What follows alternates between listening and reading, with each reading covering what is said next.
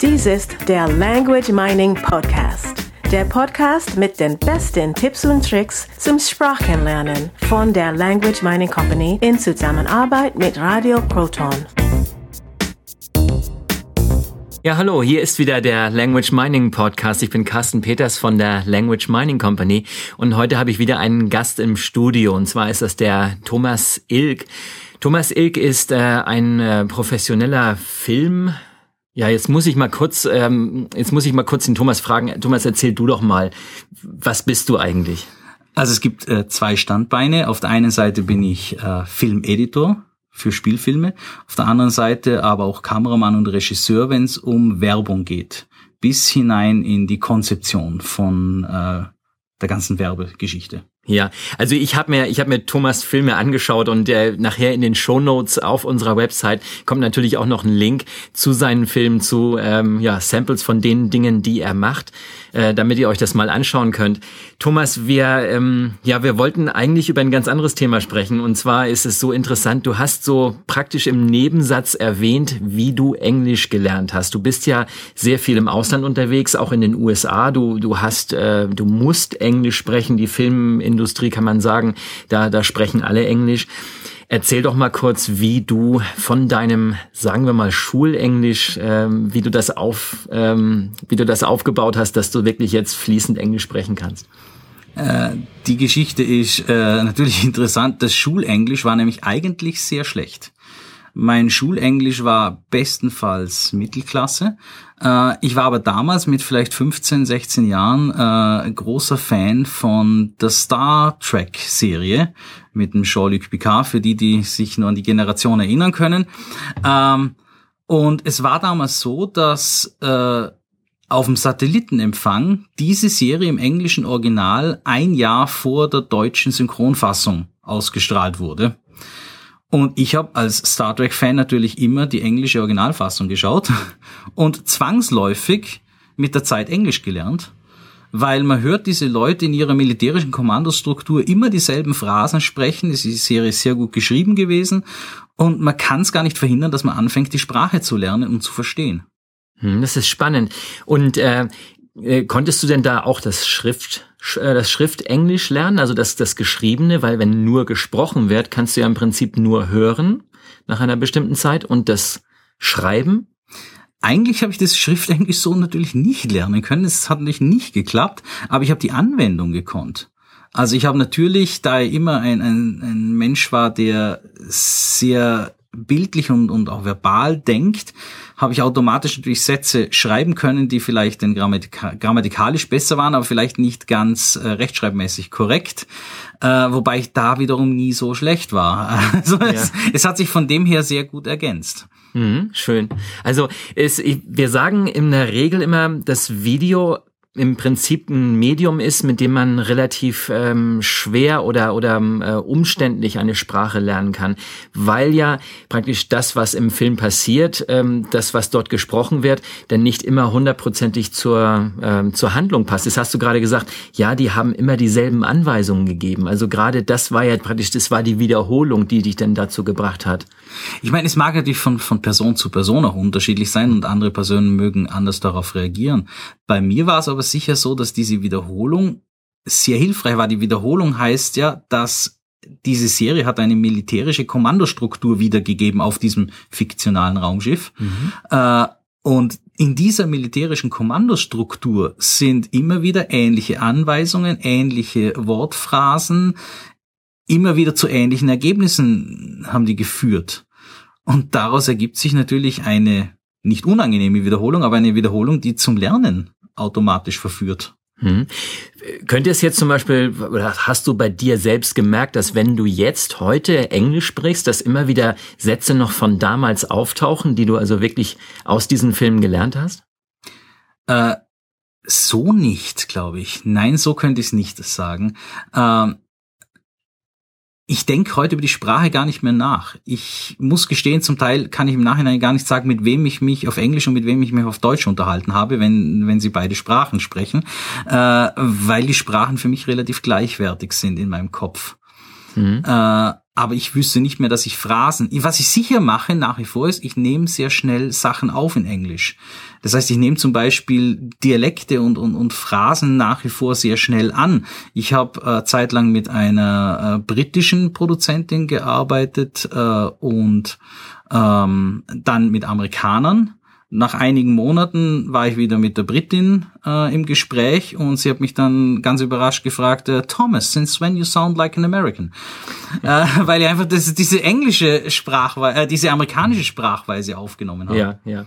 Das heißt, du hast sicherlich dann über das Hören von, von diesen, diesen Filmen, also wirklich auch dein Gehör äh, trainiert, weil dein, dein Kopf praktisch gesagt hat, hey, auf dem Bild, auf, auf dem Video passiert was und ich möchte jetzt auch verstehen, was, was da, was da los ist. Die Sprache Sprache, die am Anfang rüberkam, die hast du nicht so ver verstanden. Und dein Gehirn hat dann wahrscheinlich gesagt, hey, da muss ich mir jetzt ein bisschen Mühe geben, das zu verstehen. Würdest du äh, jemandem empfehlen, das nachzumachen? Wenn ihm die Serie gefällt, auf jeden Fall. Ja. Also äh, allein aus der aus dem Vergnügen, das zu sehen, was man mag, äh, entsteht ja dann nichts Negatives. Wenn sich jemand dazu zwingen muss, das zu tun, weiß ich nicht, ob es ihm irgendwas bringt. Ja, okay. Aber wenn jemand natürlich so wie ich damals eine Fernsehserie mag und einfach nur genießen kann, egal ja. ob jetzt vielleicht 20 Prozent vielleicht nicht versteht. Ja. Äh, beim nächsten Mal schauen sind sie vielleicht nur noch 18 Prozent und mhm. so weiter. Also ja. das kann sich ja das heißt, das heißt, die Begeisterung sollte auf jeden Fall dabei sein. Denk, also in meinem Fall hat mir das sicher geholfen. Mhm. Es gibt viele Menschen, die dann einfach sagen, okay, ich kaufe mir jetzt diese Sprachkurse und äh, Videokurse und sagen, ja gut, ich muss das jetzt machen, denn ich muss ja mein Englisch aufbessern und deshalb habe ich mir da ja auch dieses Geld dafür ausgegeben.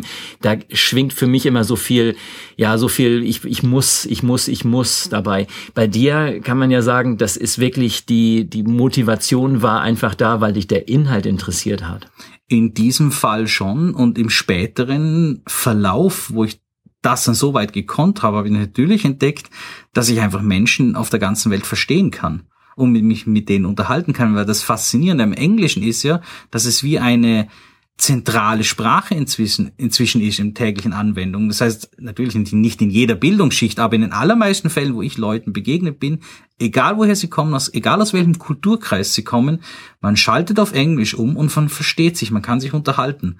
Und es war sicher eine, eine weitere Erfahrung, plötzlich Menschen auf der ganzen Welt kennenzulernen, mit denen sich zu unterhalten, mit denen sich auszutauschen.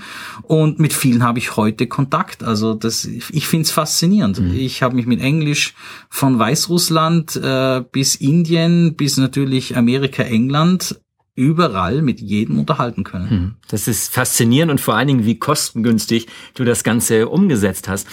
Jetzt habe ich gesehen, dass du ja äh, die Filme, die du schneidest und du, die du dann deinen Kunden lieferst, die lieferst du in mehreren Sprachen.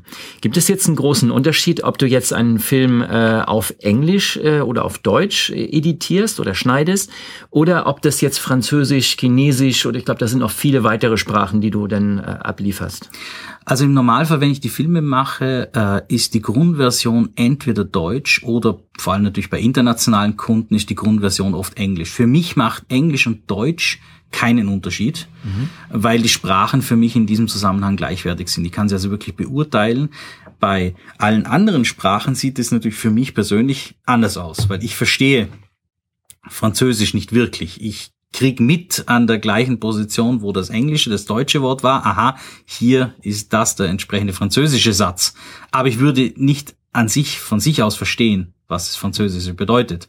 Bei anderen Sprachen, Japanisch, Chinesisch, stehe ich denn völlig auf der Seife, weil da gibt's keine Anhaltspunkte mehr in, äh, in der Sprache zum englischen oder deutschen Original. Da brauche ich wirklich den Zeitangaben.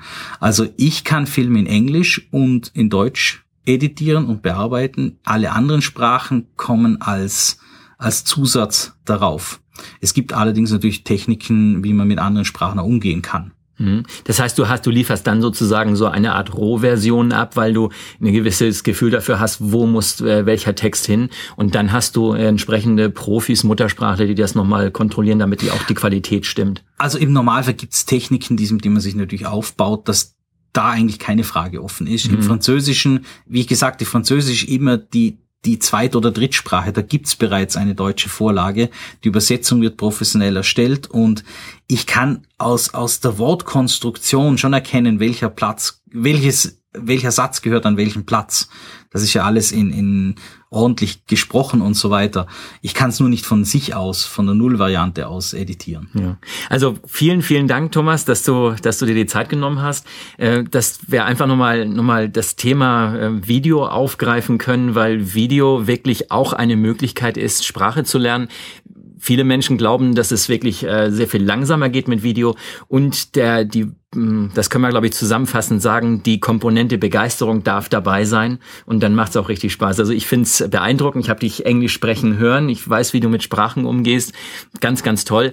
In den Shownotes unten sind noch mal ein paar Links, einfach damit, äh, wer sich weiter über Thomas informieren möchte, der kann das gerne tun. Äh, Thomas, ja, vielen Dank nochmal, dass du dabei warst. Bitte gern geschehen. Hat Spaß gemacht. Und wie ihr vielleicht ja schon wisst, haben wir noch weitere Podcasts. Zum Beispiel diesen hier. Dies ist der Word des Tages Podcast. Erklärungen in deutscher Sprache für Merriam-Webster's Word of the Day. Und der folgende Podcast ist in Vorbereitung. We are GermanLanguageMiningCompany.com. Here we're featuring your German language learning experiences while promoting your business at the same time. Let's listen in. Das war der Language Mining Podcast. Der Podcast mit den besten Tipps und Tricks zum Sprachenlernen von der Language Mining Company in Zusammenarbeit mit Radio Proton. Weitere Informationen finden Sie unter www.languageminingcompany.com und www.radioproton.at.